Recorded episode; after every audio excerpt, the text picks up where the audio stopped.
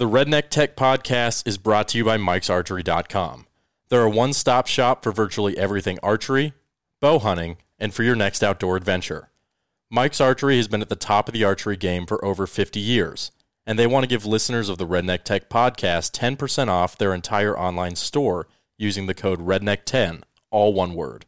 Just put the code in before you check out, and your boys will hook you up. The guys at Mike's have always been good to us, and now they can be good to you too. Visit mikesarchery.com and get your gear now. Right here, right here, right here, right here. Yeah. You want him? Yeah.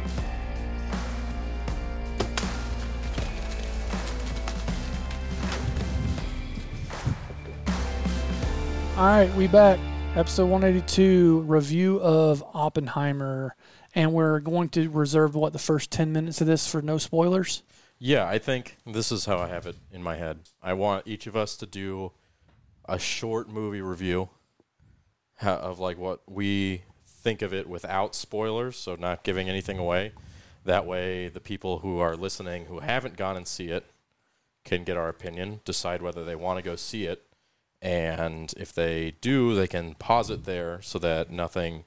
I mean, technically, you could Wikipedia it and figure out exactly. I was about to say, do we do But- we just say spoilers ahead if you want to go watch it? Don't no, listen to this podcast. we do we do a short one without spoilers. That way, people can get a little bit of a taste for it before we go into it. And I think we just do round table, Okay. one after the other, so that we can each put in our our uninterrupted thoughts. Okay. And I think we'll go uh, left to right, as is the standard in Western reading. Our left or their left? They're left. They're left. So Clay goes so me first. first. Yes. Are we going wi- by what we like, did not like, or just overall everything at one time? I think you just give like a very general. I want like a general. So can I can I start this off first? Let me start this off with something because I'm Okay. not going to talk about the film. Also, I was trying to think of a unique rating system, you know, because every every like podcast has their unique rating system, and I thought now this will be more difficult for me than you guys, so I might have to get a little more. Most things are more difficult for No, you. No, it's because I'm dumb in this specific arena. I'm not as experienced. I think you should rate the movie as if it was a white-tailed deer. oh no. I think that would be. Unique. Let's just give it a, a grade like you'd get in school. You think? Uh, try to do something unique. Try to do something cool, and you guys are like, "Nyeh." All right, so let me start out with this. So I know Clay thought it was kind of a good idea, didn't you? I no, saw he his gave it a face. huge thumbs down. Um, so I thought it was unique. okay, we can do that's fine. No, we'll do the grades. We'll do the grades. Okay, so Boring let me grades. start this Eh. out. Let me start this out by saying the reason we went to watch this film is first of all, it was hyped up enormously. It was everywhere social media, commercials, ads on streaming platforms, everything else.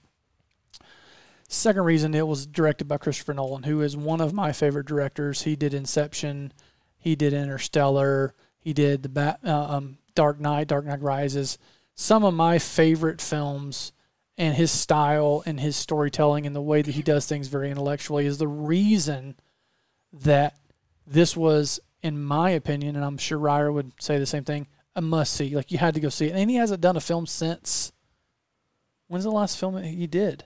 Interstellar. Uh, I'm not. I don't know. I'd have to look it up. It's been it's been a couple of years since the last. And, and this one, I would say, took him a long time to do because he wrote the screenplay and executive produced this one. They Didn't said he? they shot it in four months. they shot it in four months. Wow. I saw that somewhere Um, online. So anyway, the uh, what was the last film? Did you look? I'm looking. Um, that that was one that we, we we had to go see it just for that simple reason. Is Christopher Nolan did it. It was shot in seventy. Tenet in 2020. Oh, okay, Tenet. Okay, so dang, it's been Three years. three years. Okay, so I I've watched s- I Tenet. not You want to talk about something that'll really take I've you not for seen Tenet. it's it's Pretty good. mind bender, Mm. mind bender of mind benders. Anyway, shot very well, very very Christopher Nolan. And if you know Christopher Nolan, you know what I'm saying. But um, this was an absolute must see for those couple of reasons. Um, so, and it, there's it a, was also shot in on 70 that's what I was millimeter about to say. Yeah, 70 millimeter IMAX, IMAX. film, which is extraordinarily uncommon. And we're going to talk about some specific things about that in a little bit too. But do you think he did it on film and not digitally because it's supposed to take place back when it did, and it gives it that more back then type look? I don't know. I'd have to look at interviews. No, I'm I sure mean- he gives a reason. Yeah. You, you know, one of the, I told Clay about this, you know, one of Christopher Nolan's, they said if you were on a desert island, you had five films to take with you, what some of them, you know, what one of his, his number one, one, the first one he said was? Mm-mm. You'll never guess. I'm sure I won't. Talladega Nights. Oh, and I'm like, okay, more respect for Christopher Yeah. Nolan after that. Because you watch any of his films, you would not think Talladega Nights is on No, the you wouldn't. list. maybe he just gets so tired of making heavy, serious content. Oh, It's he like, was like quoting from the movie, and he's like, "You can't not love that movie." He's like, "It's a perfect Mm. comedy," and I'm like, "Yes, yes, it is." All right, so that's the reasoning for why we watched the movie. A little bit of background: Christopher Nolan's known for giant production, huge budget, action-packed, very intellectual, deep-thinking films. So it was one I was really excited about. So now, Clay, take it away for what you thought. This is also coming from anybody listening to the podcast, coming from Clay, who's not a moviegoer. And if I am a moviegoer, it's comedies Yeah, or like spoop, uh, sports movies, Yeah. like um, spoops movies. um, what's it called? Um, Caddyshack. no, well, yes, clearly, but Moneyball. I like Moneyball type Yeah. stuff too. Um, or Draft Day. That's a good movie. Um, no spoilers in this one yet. I know. So if I start going down, just Yeah. cut me off. Okay. But um, I would say overall, I did like it. I had sometimes, um, sometimes I had a problem keeping up because, or not. I would, yeah, I'll say keeping up. Um, I'm not a fan of the type movies that jump forward back in time a lot, and this one definitely did it in like the, I would say present t- tense of the movie would be when he was helping make the bomb, and then the um, actually I don't really know whatever the black and white scenes would be. That was technically the most recent. Oh, that was. See, my point exactly. I don't know what Yeah. like what was supposed to be past, present, and future. There was like three different times that they were bouncing back and forth. I got not confused, but it was just hard to keep up for me with that. Um, and then I would say the first five or six minutes of the movie where that was that trippy, just type montage type thing. Um, I was kind of confused during a, a lot of that. Um, and I feel like someone who likes this movie is a giant history nut. Where going in, they know a lot about Oppenheimer and the backstory of everything that happened and what he was accused of and this and that. And other than knowing that he basically was in charge of making the atomic bomb, I knew nothing about him. Yeah. So like I knew nothing about anything in the trial that was going on or anything like that. So my favorite parts were when he was, you know, basically being recruited, making the bomb, it going off. I didn't really care for the trial part or any of that type of stuff. Um, there was a lot of like you could tell Christopher Nolan wanted you to feel like you were in his head, so there was a lot of center frame, very very close but wide angle like shots of whatever dude's name is. Um, in it, Cillian, Cillian Murphy. yeah, him. Um, so there was a lot of that, which you definitely felt that way. Um, I thought the acting was really good. They did a really good job of making you feel like you were in, you know, the 40s. Um, I don't know how historically accurate it was because, again, I'm not a history guy. Is it one of those where it's a situation where that scenario was so interesting that they didn't have to fudge things Yeah, to make it? I heard it was or fairly accurate. right. So It was based on a book, a biography of his life. Right. So I mean, and if you're a history nut, you'll like that even more. Um, um, I mean, from there, that's really. uh, But all you what don't- score would you give it? What grade would you give it? Well, hold film? on. He didn't. But go, give this score, but you also have no reference for a Christopher Nolan film other than this one, right? You've not seen any of the other ones. Not that you know. You've not seen Interstellar. You've not seen Inception. You've not seen any of the Batman movies. You've not I've seen, seen Tenet. I've seen parts and pieces of Batman, but not like Okay. all the way through. All right. Um, I would say.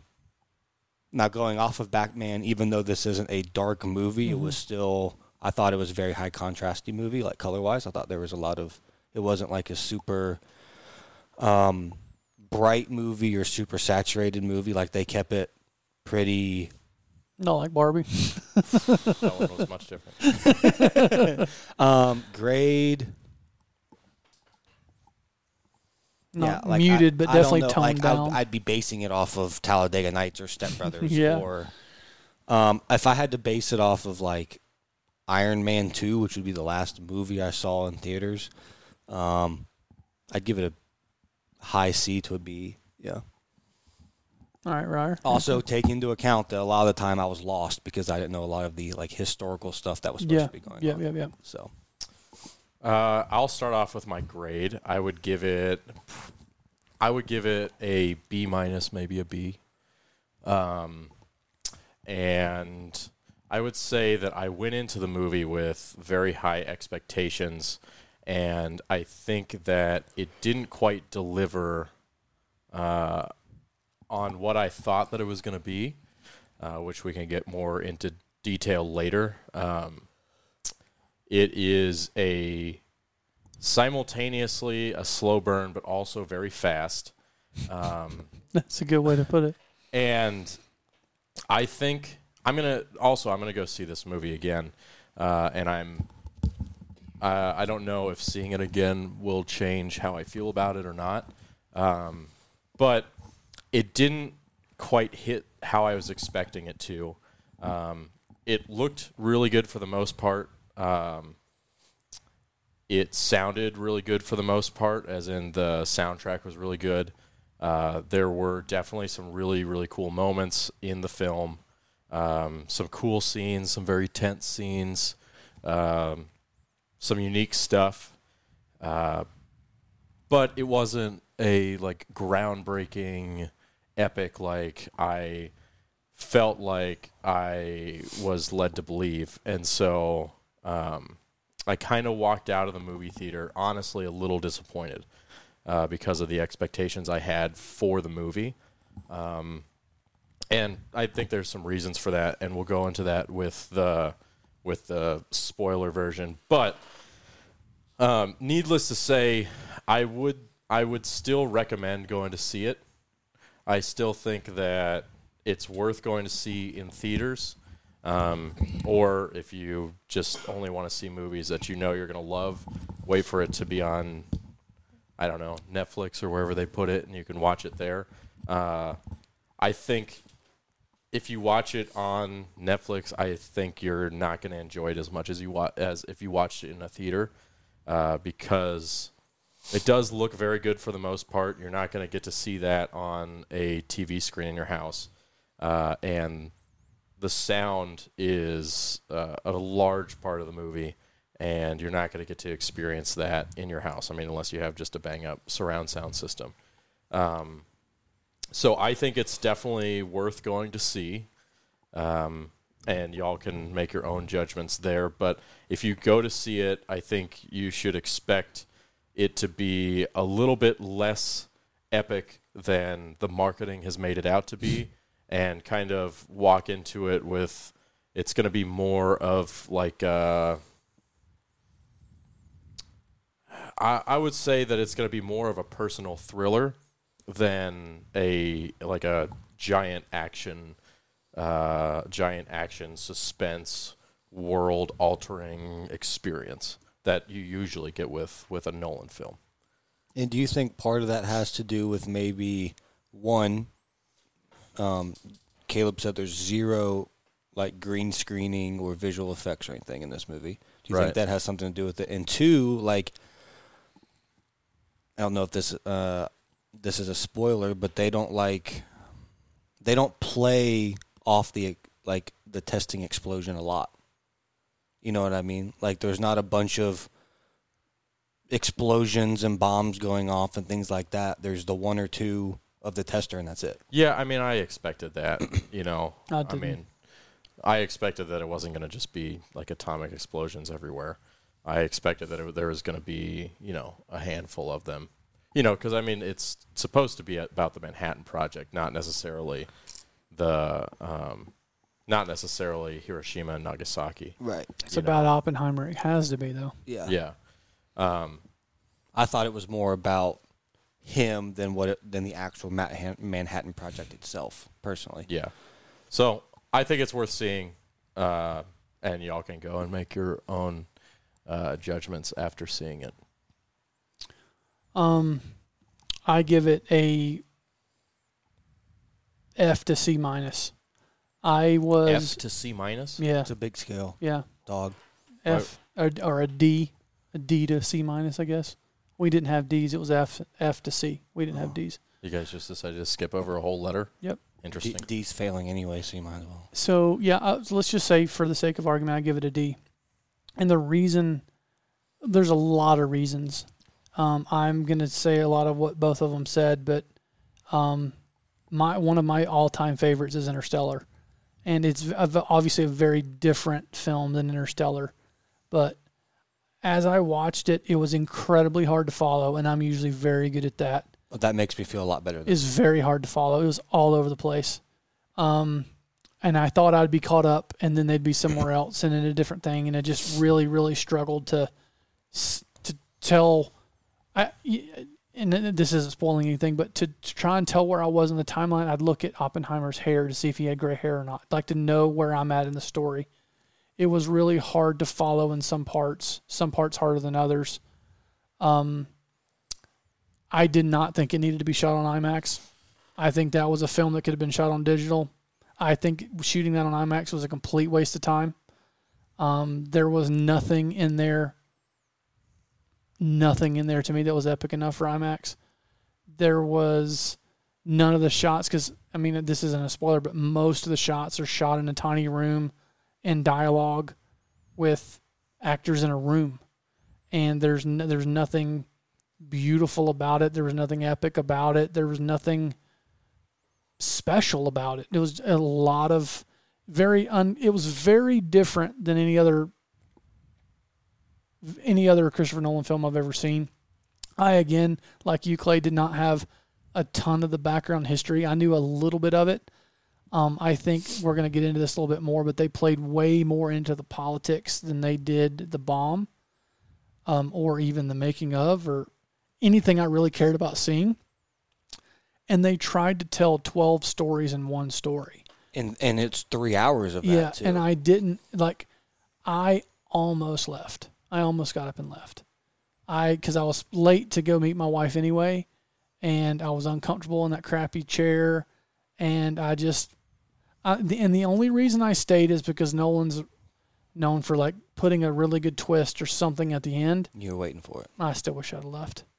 Um, I just didn't. I, I don't. I was very underwhelmed with compared to all the other ones that I love so much. You know, The Dark Knight, Dark Knight Rises, Interstellar, Inception, just incredibly awesome, mind bending, visually beautiful. And this one, Do you think it was because it was based around history he was put in a box? Like there was only certain things he could. Well, do? I'm gonna once we say we're not, we can we can let spoilers go. I'm gonna tell you why I feel the most strongly about why. But I think the biggest thing, not the biggest thing, but one of the main things was they shot this in IMAX and they they they touted that so majorly, and then you watch it and there's only a couple of scenes that were like worthy of IMAX. The rest of it wasn't. I don't even know what what IMAX is. It's It's a really large format film. yeah, and it's bigger than like medium format digital. It's yeah, very big. Yeah, it's very like very big. 70 millimeter IMAX is literally like 70 millimeter. and it's made to go like that. That theater we watched it in was an IMAX theater, but it wasn't a true IMAX. they call them LieMAXes. IMAX is so, a true IMAX is gigantic screen, like it's three stories high. There's 16 of them in the U.S. One of them is in Buford. I tried to get us tickets to the one in Buford, and it was sold out for two weeks. I'm really glad we did drive to Buford. I would have really been pissed.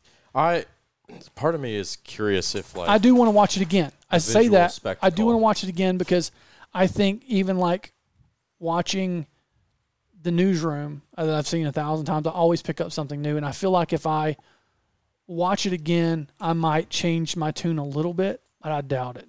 Just because there's a couple of major plot things and a couple major storylines in there that I was not a fan of at all yeah. and uh, and the way they did them, and the way they, I think Cillian Murphy acted it beautifully. I think the acting was wonderful. There were some gigantic names in this film. I didn't know Robert some, Downey Jr. was in it. some some major major names in that film that got very little screen time. Dude from uh, what's his name? Mr. Robot. Uh, no, was it uh the dude from? I know him from Bohemian Rhapsody. Yeah, Rami Malek. Yeah, yeah, yeah, he was Rami in it. He was in it for like four He minutes. had two scenes, I think, two and a half scenes. And that was one of those things where like I saw him, I'm like, all right, about to get good. and nothing. Nothing. And I just I was very disappointed because I love Rami Malek. He is freaking incredible. Didn't do anything. Did I take that for me. back.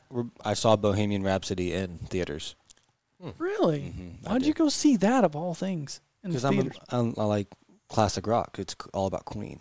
Well, it is all about Bohemian Queen. Rhapsody was a good one. It was it was very good. Very, very, very good. I, So I'm- would you? We'll get into All right, spoilers. spoilers- Hold spoilers on. ahead. But would you? Spoilers ahead. Would you recommend that people go see this movie? No.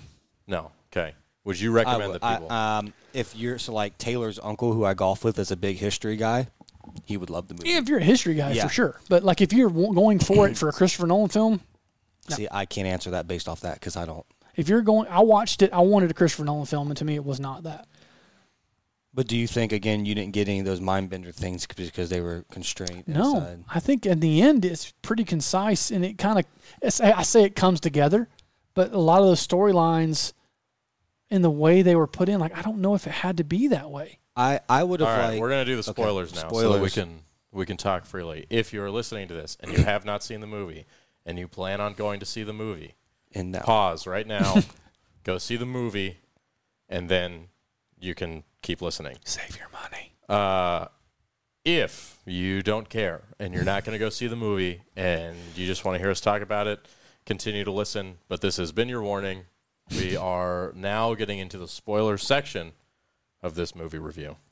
Please keep your hands and feet inside the vehicle at all times and do not exit the ride until it has come to a full and complete stop. Okay, can we start right to left now? Because I got some stuff I got to get off my chest. Yeah, here's the deal though: is we can't have all the interrupting stuff. We got to have like everybody's got to be able to say their piece Okay. full through. But I'll let you start. So Yeah, does that mean him and then me? That way, when you're long winded, we can just kind of tone out. I'm not the long-winded one. I'm about to be the long-winded one. I got a feeling. Um, so, like I said, I went into this looking for a Christopher Nolan film, and I've referenced several that are just incredible. Like nine out of 10, 10 out of ten. Like Interstellar's ten out of ten.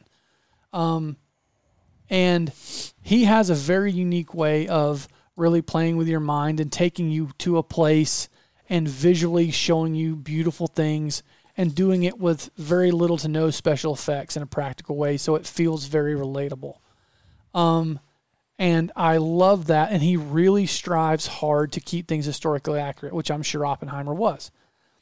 I expected the explosion to be cooler. It was not cool. It was in the dark.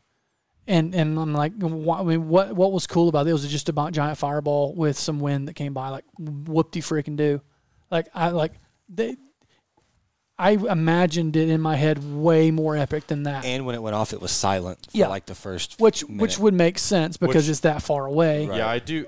I do like how they did it, but I think it also was underwhelming. It was very underwhelming. I think they should have done it in oh, which I, I'm assuming the reason they did it at night is because they actually detonated it at night. That's one of the things I would like to play with history a little bit and done it during the day so you could have seen the the cloud coming and waiting for it to hit. That would have been really cool. Like that's how I had it in my head. Outside of the the the bomb going off being very underwhelming, the way that they focused on the politics and not the they focus a little bit on how it was really messing him up inside for Hiroshima and Nagasaki, but that was a small portion. They put so much emphasis on this stupid hearing, two two different hearings, and you're in a room listening to dialogue for three hours that goes from New Mexico to New York to Chicago to Cambridge back to New Mexico to this place, and it's just where the hell are we? We're all over the place, and it's black and white, then it's color, then it's black and white, then it's color, and it just it was just threw me big time off. So I hated that. I hated that we didn't get to focus on the emotions and the story and the inner workings and what was inside Oppenheimer's head near enough. Absolutely hated that. Uh, and I don't want, I mean, I think we go back around and talk about the technical stuff that was stupid, but I don't think it needed to be shot on IMAX because almost what did you say, ninety percent of it was shot in a room. Yeah. Why the hell would you shoot that in IMAX? Why would you go through the the the expense of shooting in a room on IMAX? Even the stuff shot out way out in New Mexico. That was would- beautiful, would- but like even half of that was shot inside. you know, I think Yellowstone was shot better than that, and they don't shoot that on IMAX. You know, it's like I, I don't understand the reasoning behind it, and then the dialogue that was never ending, and all these, that you know, they use all the acronyms for all the different um, government agencies, and you can't keep up with them if you don't know what they are. They don't go into any background, and you just know that Oppenheimer's in trouble. They're trying to get him in trouble, but you don't know why, and you don't know if you're in the past or the present. It's just who's on his side, who's not, because Yeah. all the acronyms you can't keep yeah, up with. and, and and it was just a constant, and I kept waiting for something epic to happen, and it just never did. Nothing ever was like that was cool. The explosion wasn't cool. The little line at the end was like mm, whatever. Like the little twist at the end that did nothing for me. Um, some of the things on IMAX and the imperfections were very distracting for me, which we'll go in, into in a minute. And um, I just don't like where they've put their focus and their energy in the film and the story. I mean, good God, man, they were all over the place, and I just hate. I just was very, very, very disappointed. And I tried, like I was sitting an hour and a half in that. I'm like, all right, I've got like I I can't not like a Nolan film. Like I can't not like. I've never watched one I didn't like. I can't be a diehard if I I, didn't. don't I, like didn't it. like it. I just didn't. I tried to like it, and I almost left, and w- kind of wish I would have. Yeah, I think my my I have a few major gripes with it.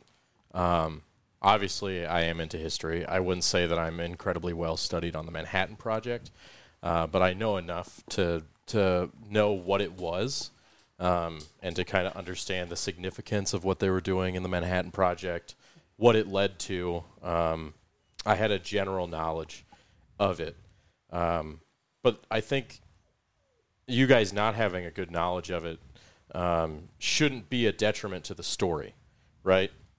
I think that it's this it's the job of the storyteller to give you the proper information so you understand the magnitude of the story that they are trying to tell.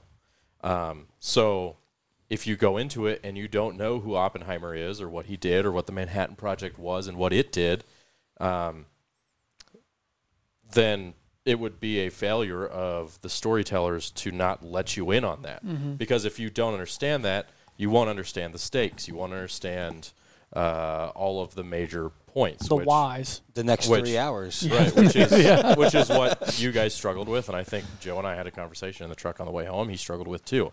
So um, You I didn't think, struggle with that at all. Following along, keeping up with it. No, I'm getting there. I'm Okay, just saying, all like, just straight historically. Yeah, I got you. Okay. Shh, Ranger. Um, historically, I understood what was going on for the most part.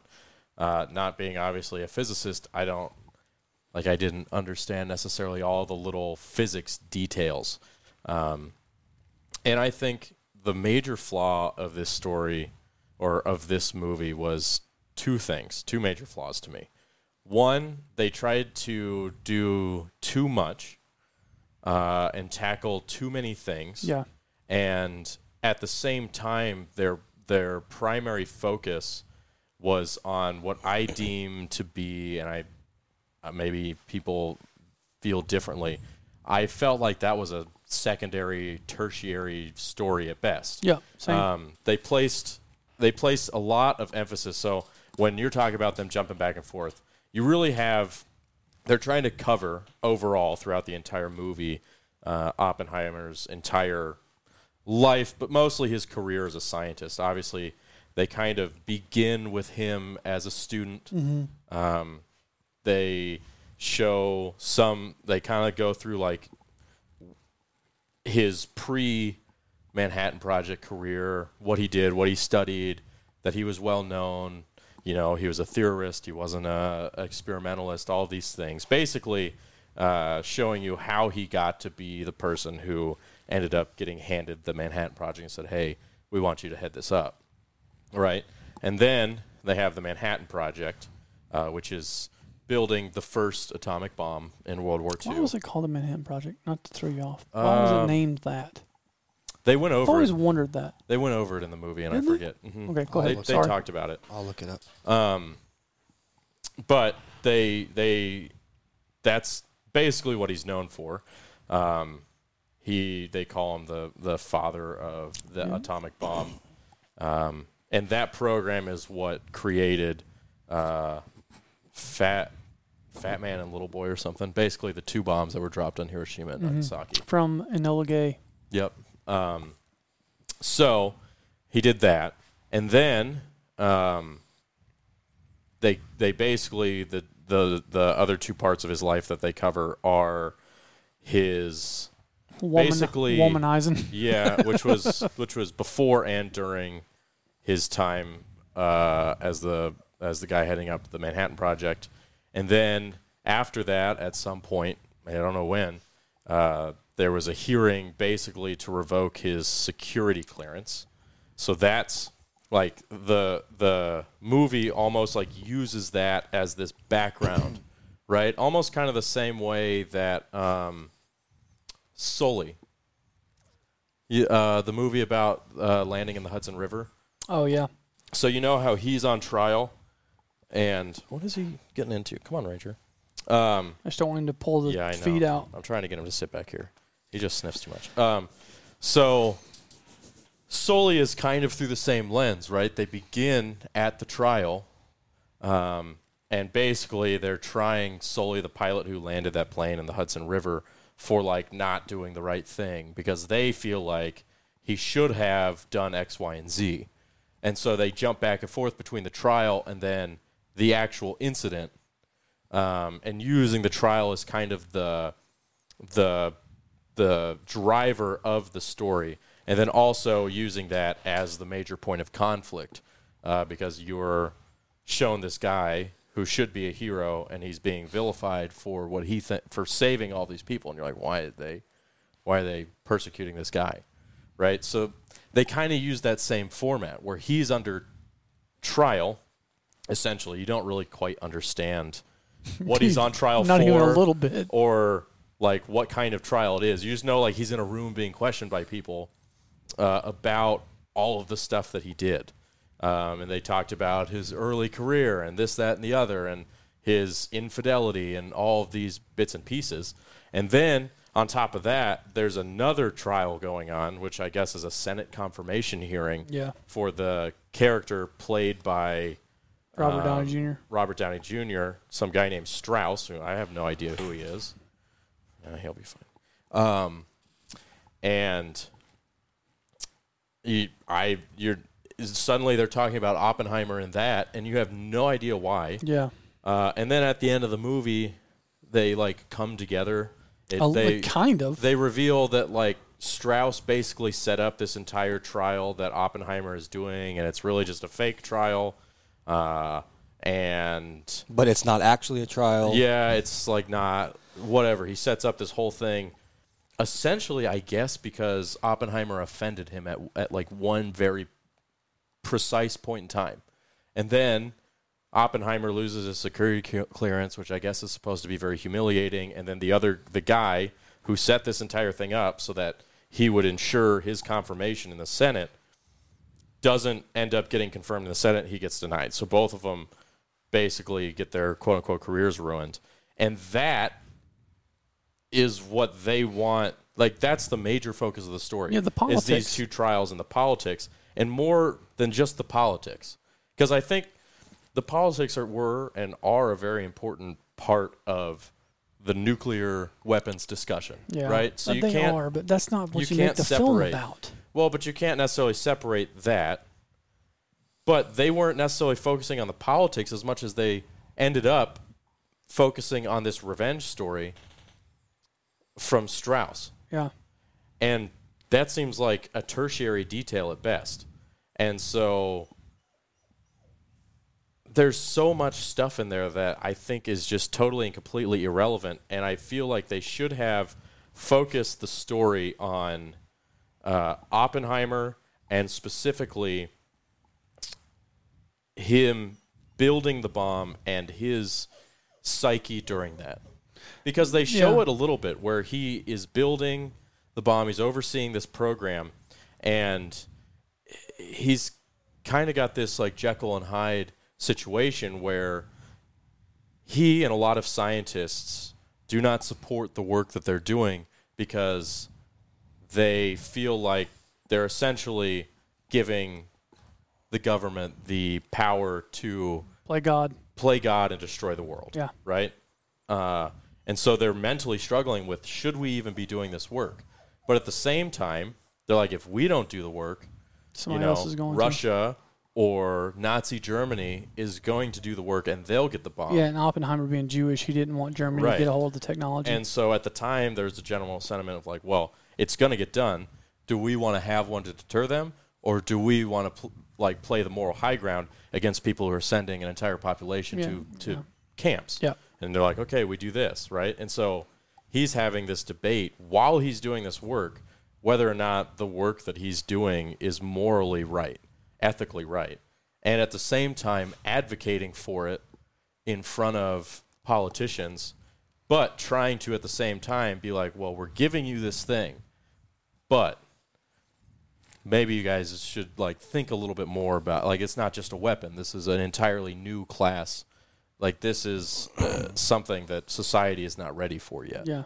You know, and I think they should have focused more on that and went into more detail about maybe some of the more technicalities of the Manhattan Project. I know it's not like a Show the bomb more. Show making the bomb. They didn't even I- show that. The I know it's not. and- I know it's not like a documentary. You know, nobody wants to go in there necessarily and see like a, a tried and true documentary Like about well they did this play-by-play. and this and this and this and this. But at the same time, the thing was about the Manhattan Project, and I feel like they gave you these little nuggets of science and and physics, but never enough to really understand.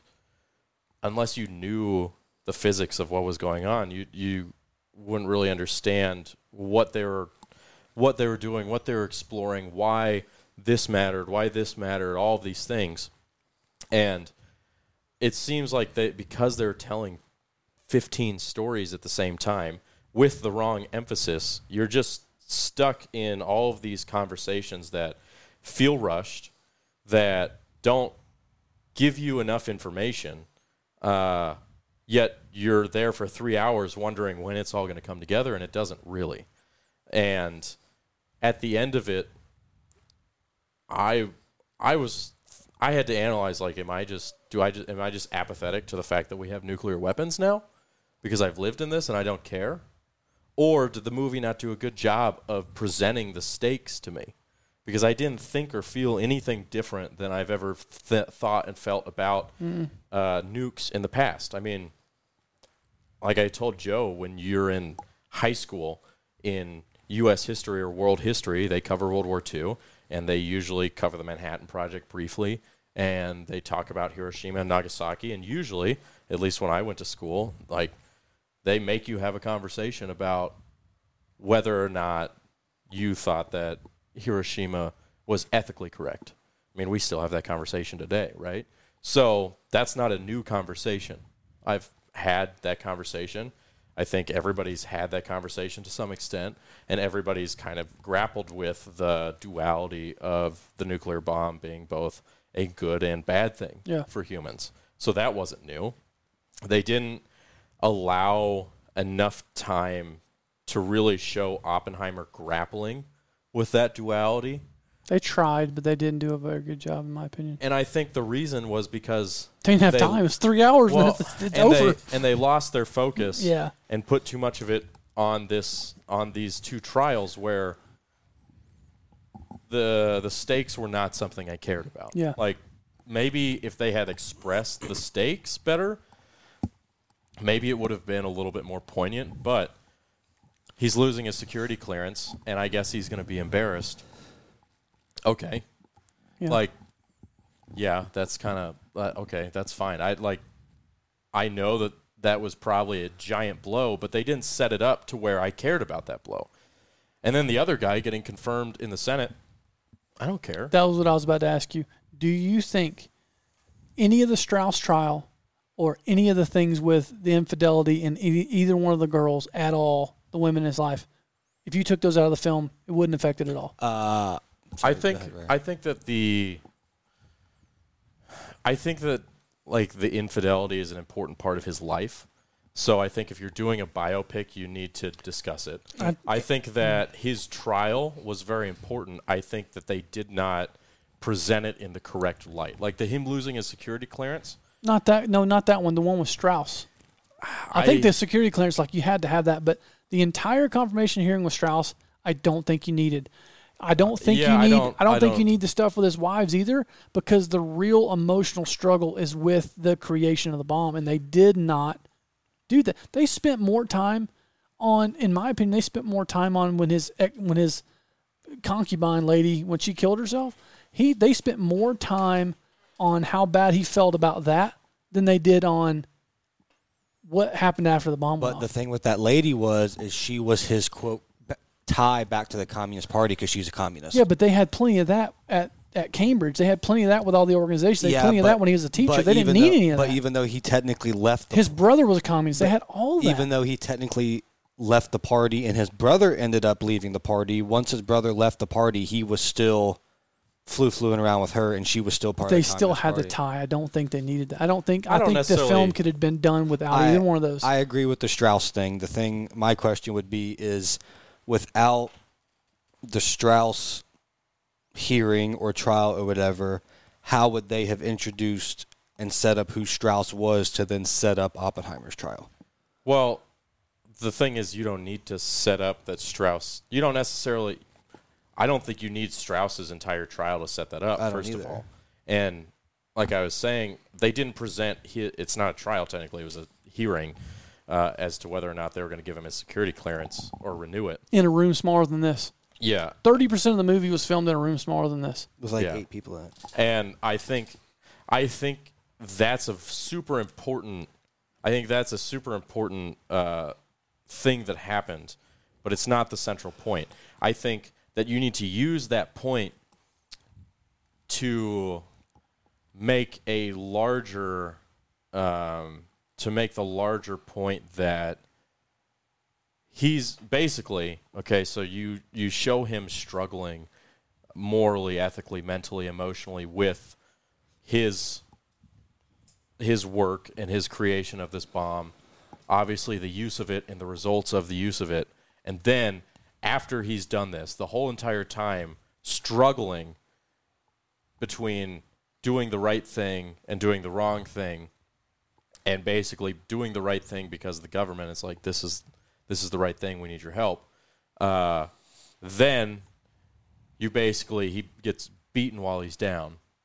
The government essentially discrediting him, removing his accomplishments, basically saying like, well, you know, thanks, but we're done with you now. You know, like and a, like a, that. like a kicking him while he's down situation. And I feel like had they presented it as that instead of the basis of this entire movie, I think it would have hit more. Um, because you would get it, right? Because you've seen him struggling, you've seen him having these quandaries and these discussions or thoughts or whatever about what he's doing and never really coming to grips with it and hoping that at some point people will be like you did the right thing right? Hoping that the people that he did this for uh, the american people which are ultimately represented by the government say thank you. You did the right thing like because of your work x y and z. But he doesn't get that. Yeah. he gets essentially discarded which is akin to them being like well Yeah. whatever and then he gets then he gets no resolution and he has to Yeah. then you as a viewer have to sit with that like did he ever feel like his work was uh, was right or wrong or did he have to live with those demons Yeah. which is a point they tried to make but i don't think they made No. it well Well, that's what I'm. That's what I was about to say. Is I'd never, I never felt the way in Oppenheimer than I felt like, like say for instance, Interstellar. More spoilers if you haven't seen Interstellar. There's two points in Interstellar that freaking gut punch you, man. And there was never a time like that when he is driving back from the NASA place and he lifts up the jacket to see if his daughter's in the passenger seat. Freaking gut punch. When he's watching his daughter talk to him on the screen after he's been after they do the uh, they enter the black hole and the gravity sucks him. and realizes that Dude. he's lost that time. Dude, no, at no point in that movie was anything even re- remotely close to hitting like that. and the fact that like as he's doing all these things he's he loses all of this time for what he thinks to be the right reason and people are like why Yeah. did you do this And essentially, the stakes are the same in both movies: the end of the world and the end of the world. right And one of them is a sci-fi fiction, and dude, it gut punches you because you can relate to that. Like you can understand what he's feeling. And they use in interstellar they're tackling more complex physics Oh my god! and you understand what's going on in this movie they're tackling obviously complex physics it's not just like oh we made a bomb right Yeah, but less complex physics. What they're tackling in Interstellar is completely theoretical, mm-hmm. right? It exists outside of any realm of what we currently have the ability to do. there was never one time in Interstellar I felt lost. Right. Never one time I'm like, huh? What? Where did? Why? Why are we doing this now? Yeah. And then they explain relativity, they explain gravity, they explain a black hole, they explain all those things. And then there's there's several. I mean, there's three or four stories happening during Interstellar too, but you can follow them. And again, And acting and- incredible. and you don't know anything about physics, Yeah. yet they're able to give you enough information that you can understand all of the pieces that are Mm-hmm. necessary for the stakes to be real for you. And maybe that's where I maybe that's where I screwed up because I was comparing this again, like I said, to Interstellar, to Inception, to you know, not even the I knew it wasn't going to have the action like a Batman, obviously, because, but it, like you know, I, I just I don't know, man. The whole I think that those two scenes or those two whole storylines don't need to be in there. You could lose them for the I, most part. I think I genuinely think you could have done a short bit at the beginning of the movie to set up who Oppenheimer is and how he got to lead the Manhattan Project. 30, 45 minutes into the film, he's in the Manhattan Project. They build the bomb, the bomb goes off, and we spend an hour of watching his downward spiral and then come back to that ending where he's talking to Albert uh, Albert Einstein. That's a better movie, and you could do that movie in two hours. Oh, I think you show the downward spiral while he like. I think you try to show his qualms while he's building it. Mm-hmm.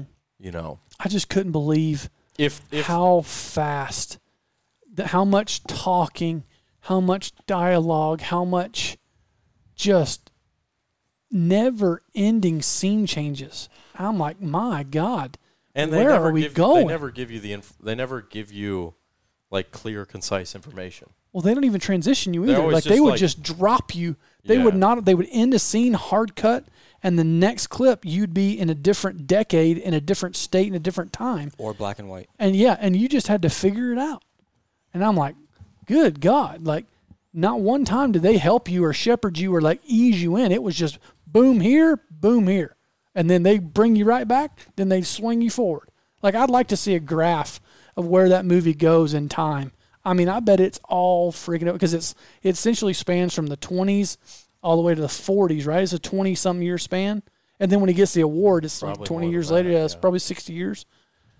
Good lord, man! I just, I don't know. I, I had it, I just had it up on this pedestal of being something great, and I love Cillian Murphy. I love Matt Damon. I love The freaking. acting was great. Oh, the All acting was the- wonderful. All of the actors did a great job. So here's what we need to talk about next. So I think we've beat this dead horse. I didn't get to say. Oh, sorry, Clay. Go ahead. Just I mean, just because I don't know things doesn't mean I don't have an opinion. Oh, my bad, dog.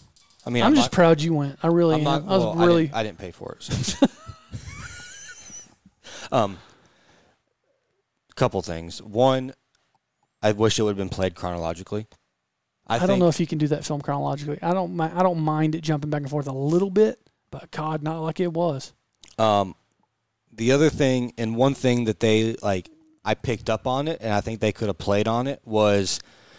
So at the time that Oppenheimer signs on to be part of the Manhattan Project, Hitler is absolutely taking over Germany, and Oppenheimer's Jewish, so he has some inside motivation to be like, if I help with this, we can drop this on Nazi Germany, mm-hmm. knock them all out once he finds out Hitler dies, his then mood changes to I still want to help the technology become what it is, but I don't ever want it used. Mm-hmm.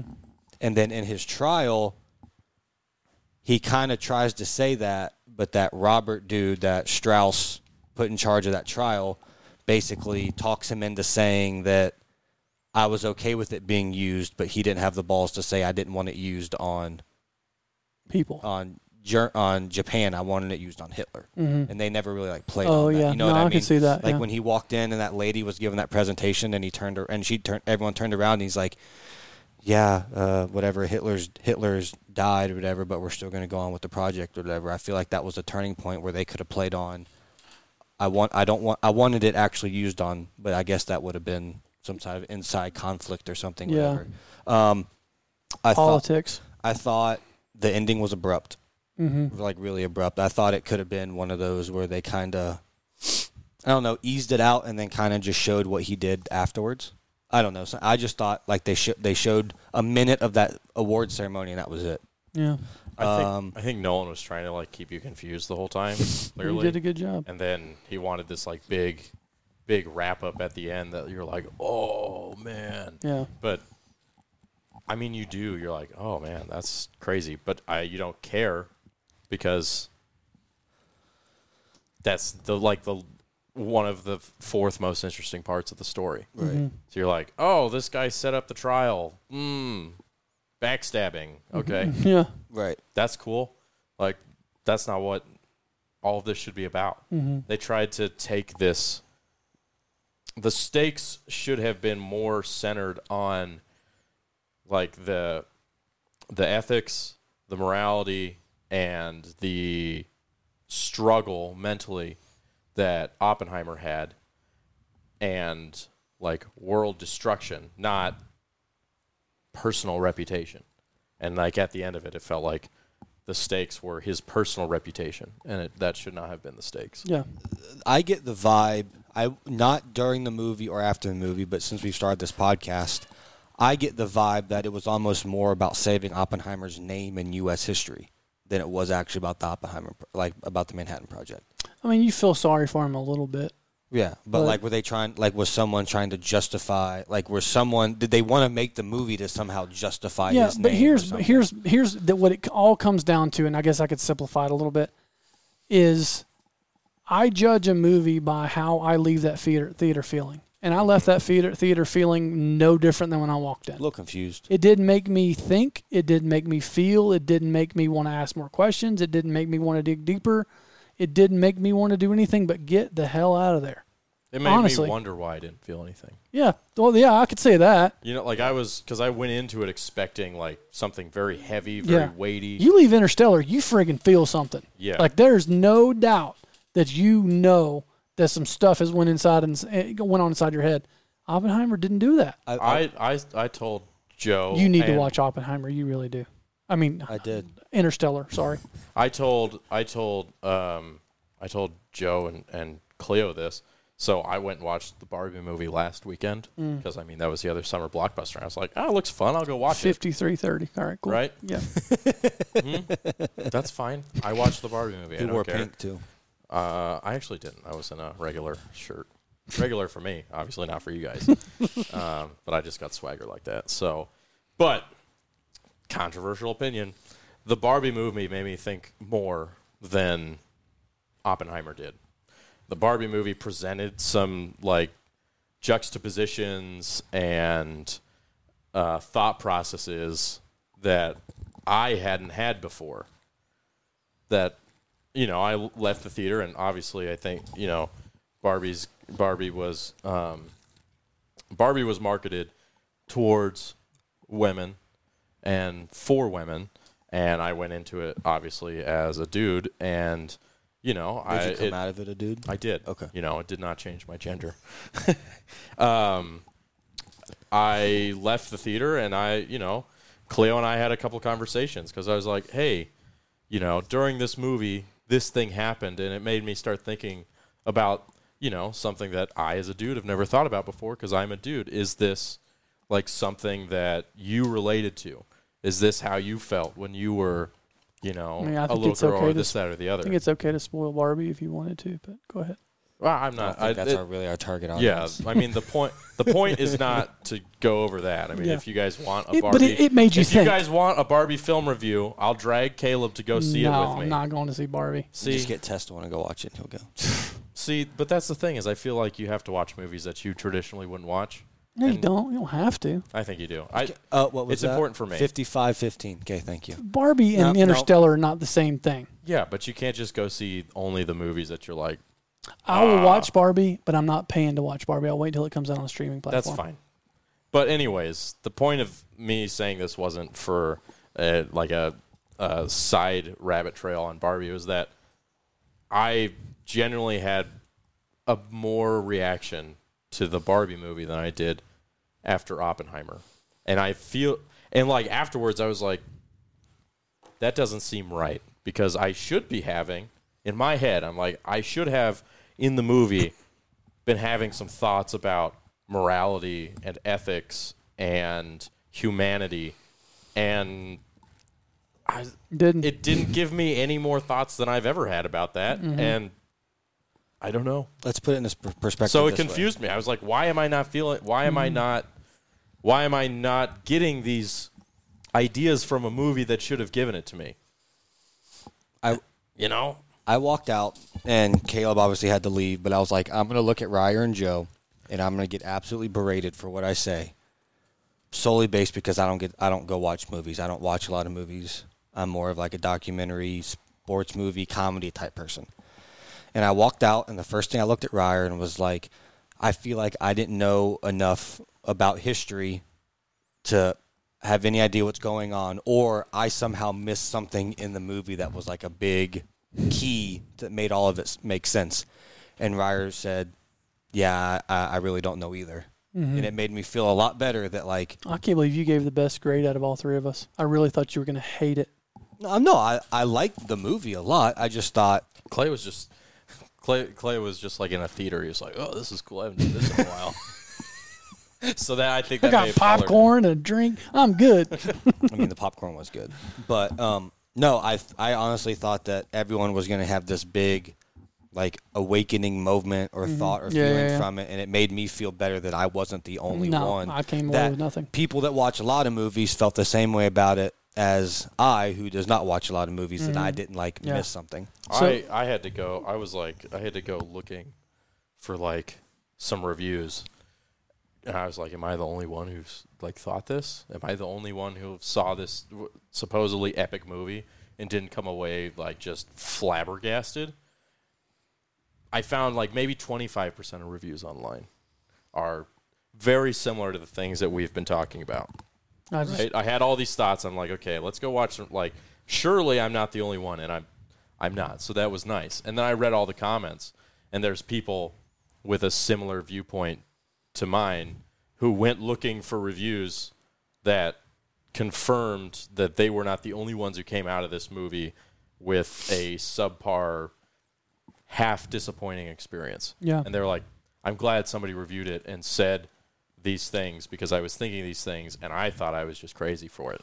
Yeah. Because, you know, all the other reviews Oh, that's like, me. oh, I'm it's a sitting there thinking I'm crazy the whole time. masterpiece." And Yeah. I, I No. honestly don't think it's a masterpiece, and No. we could that would be a great segue to talk about some of the technical aspects. Yeah, I was literally that, wanting to talk about that, that. I, that I feel like in a in an, in a film that's supposed to be heralded a, as a technical masterpiece, there was some stuff in there. I was like, this got left. Yeah. Here, here I, I'll said I'll start off with this question: Do you think they lean so much on the 70 millimeter IMAX as a pushing factor because they felt the story was lackluster I think that to, they to drive ticket sales? I Nolan is known for trying to always push the boundaries and do like new things, kind of in a different vein than like um, James Cameron is. Right? James Cameron's thing is like, how can we literally develop a new technology to film this movie I want to film? And Yep. that's been like his entire career. Nolan is also known for trying to push those boundaries. He's also known for um, trying to do everything like in reality and not leaning on uh, green screens and, and visual digital effects and all these things, um, which for the most part makes his movies feel very organic. And I think that he was like, okay, well, let's do this thing in 70 millimeters because that would be really cool. Um, and it, I think it definitely, I think that was a large driver of its supposed black blockbuster appeal, Yeah.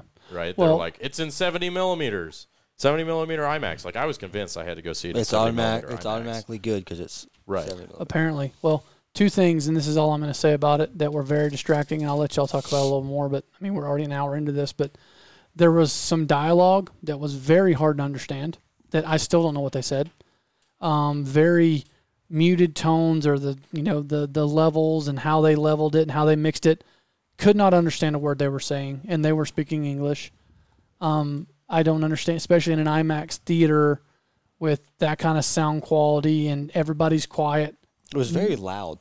yeah, well, the dialogue, I mean, you just couldn't understand what they were saying. And then the second was there was out of focus stuff everywhere. Drove me insane. There really was. There was out of focus shots that I would have been pissed if I'd have seen y'all put in an edit and be like, why is that in there? Like his his the focus is on the back of his head, his nose and his eyes are out. And I wonder if a lot of that has to do with because they were doing the super. They probably had like Well, Ryer looked it up. Yeah, I, I went and looked it up to see because I because I saw it all, and again, I was like, "There's no way they just left it in there on accident. Yeah. like there's no way they just shot it so bad. That got that got through QC, all those out of focus shots. No There's way. no way Nolan was like, mm, I guess let's ship it, you know. and so I was looking it up, and I I was like looked on Reddit, and essentially they said that he was tasking the focus pullers with an impossible task. So because they're shooting 70 millimeters, and they shot the film wide open. Um, and basically what The whole film's wide open? I mean, more or less. Yeah, I mean there's definitely some shots on there that were wide open for Yeah. sure. But .95. I mean, laser. I mean, like Point razor nine five. type focus shots. and essentially that's what they're saying. Uh, and um, like shooting wide open is something that's been uh, like made common uh, due to like digital monitoring and the fact that you can you got phenomenal optics as far as like screens and relays and checking it right after you do it to be able to see did you did you get your focus did you not get your focus? Um, and with all of the secondary monitors and stuff like it's it's uh, a lot easier to do that with film cameras. Uh, the loupes are not always that great. They're not as good as a big huge freaking digital monitor right that most of these focus pullers are pulling on. So there's a little bit of variability in there um, And when we say wide open, we mean like if your lens is a lowest two eight, they're shooting at two eight. If your lens is a one eight, they're shooting at one they, eight. they had and, a lot of and ones. they're Yeah. and they're shooting wide open on a huge format film. So you're you're the slice of focus that you got to play with is incredibly small, and the guys in there were like, "Yeah, it's basically an impossible task." Um, And it was probably so expensive to shoot on it. They had to like like that one was yeah, close enough. And they said that in the days of film, people did not shoot that shallow, which Mm. makes sense. You go watch things that were shot on film; they're not that shallow, and I think a lot of that has to do with because you needed the margin for error. Um, and so I guess just because they made this technical decision, and somebody said also Nolan often is more focused on performance than, you know, than maybe having the perfect perfect shot. But you know, I so distracting though. I, I I I felt like that was an oversight. Mm-hmm. Like I think that they should have had a conversation and been like, well, you know, we need to make sure that we're getting things in focus. Yeah, You know, like you guys, this is the highest level of Hollywood, the and highest. the Yeah, people know this. You know, like I had to Google it to look it up, but that's because we shoot on FX6s digitally, not 70 millimeter IMAX. So I was like, Well, why I- aren't you getting focus? you know, some like a DP of that movie should be like, well, when you're shooting on 70 millimeters wide open, your focus plane is going to be negative 0.5 millimeters. Mm-hmm. Let's uh, let's maybe open it up a little bit wider. You're still going to have a lot of depth. Yeah. Instead of shooting one eight, let's shoot three five. Well, I Yeah. remember thinking in the movie, I saw a couple out of focus shots, and I st- distinctly remember thinking, um, like, I knew that Christopher Nolan shot the Batman movies and or was a part of them, and they purposely took the lenses like out of tune. But no, not that- Not that not that movie. one. Not that one. He shot So the other ones. latest Batman he did not do. Oh, But I know in some of the Batmans that or that Batman, one of them they did that. They to detuned it- the lens, so it was only focused in parts of the so lens I, and not the I whole thing. I was thinking if I wonder if that was something that they were doing in Oppenheimer. I thought I guess was not. looking at the wrong place. I would see the focus pull and I would be looking at where it's in focus. I'm like, wait, why am I looking there? I'm like, that's not where the action is. Then I'd go back to their mouth, and who was talking or where the action was, and it was out of focus. Well, a lot of the like the wide angle, like when he's sitting in that interrogation room or whatever, and he's like dead center, and they have like a 16 millimeter so close to his face, and he's like talking and leaning forward in and out. He goes in and out of focus. The focus doesn't follow him. Mm-hmm. Like when he's sitting here, he's in focus, and then like when he sits up and readjusts in his chair and he goes forward, he's out of focus, and they comes or it's back. real slow coming back. Right. Yeah. Which, they did a they did a rack Needs to come focus in one of the conversations. They did a rack focus. It was cut in between. I mean, it, looks like it's cut between two cameras. but It was the same camera, and they cut to like you know if they had focus on you, and then they pulled focus on Clay, and the cut happens as he's pulling focus back to you, and they cut in the middle of the focus pull. It never makes it back to focus. Yeah, it was on one clip, and I was like, why did they cut there? Why didn't they wait until something was in focus to get your eyes and then move?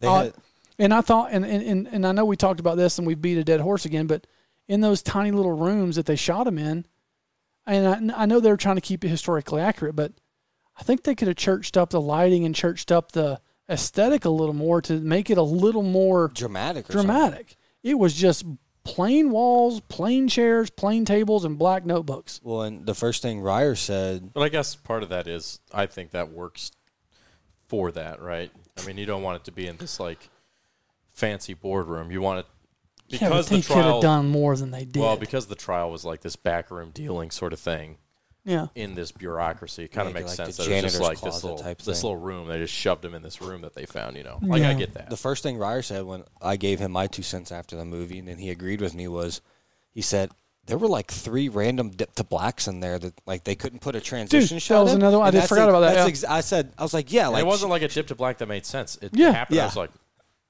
yeah. that was a weird one. It's like that was a ch- very cheap edit. Like, what were you thinking? Like There's you- a couple things that I watched. don't- I'm like, what the hell? Why did they do that?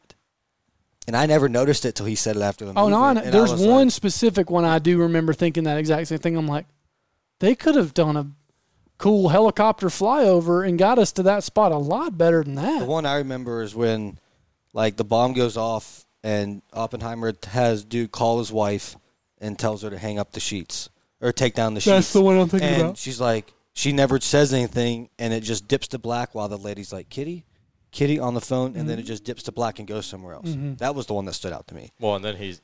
oh, did they dip to him like being in the room to do the speech, or did they dip? No, they dip to him like waiting for the phone call of them using the bomb. From Oh yeah, yeah, comes yeah, over yeah, the radio. yeah. Yeah. Which, like, I get that they needed to do the dip to black for time, like to show that there was a discontinuity of time, right? That's standard. Um, but just the execution of it was was sloppy. He needs to come to a redneck tech class. Yeah, he- he'll never listen to this, and if he does, l- have all the respect. Ha- I have all the respect in the world from him because he's made some of the best things ever. Oh, I thought you were talking about the editor. But- no, to- but well, the class. editor too. But it's just like I don't know, man. I just it's not what I was hoping for, and it never got there, and I left without feeling anything. And at the end of the day, that's what makes that's what makes me want to go back to another movie. yeah, You know, even if even if it's a cheesy action flick, at least you had some good action scenes. at least he had some fun. oh man, did you see that one fireball and that car flip over? Like at least I came away with something. That one is just like I love an action film where you don't have to think about anything Yeah. except for they do some weird stuff. You're like, oh, nice. yeah.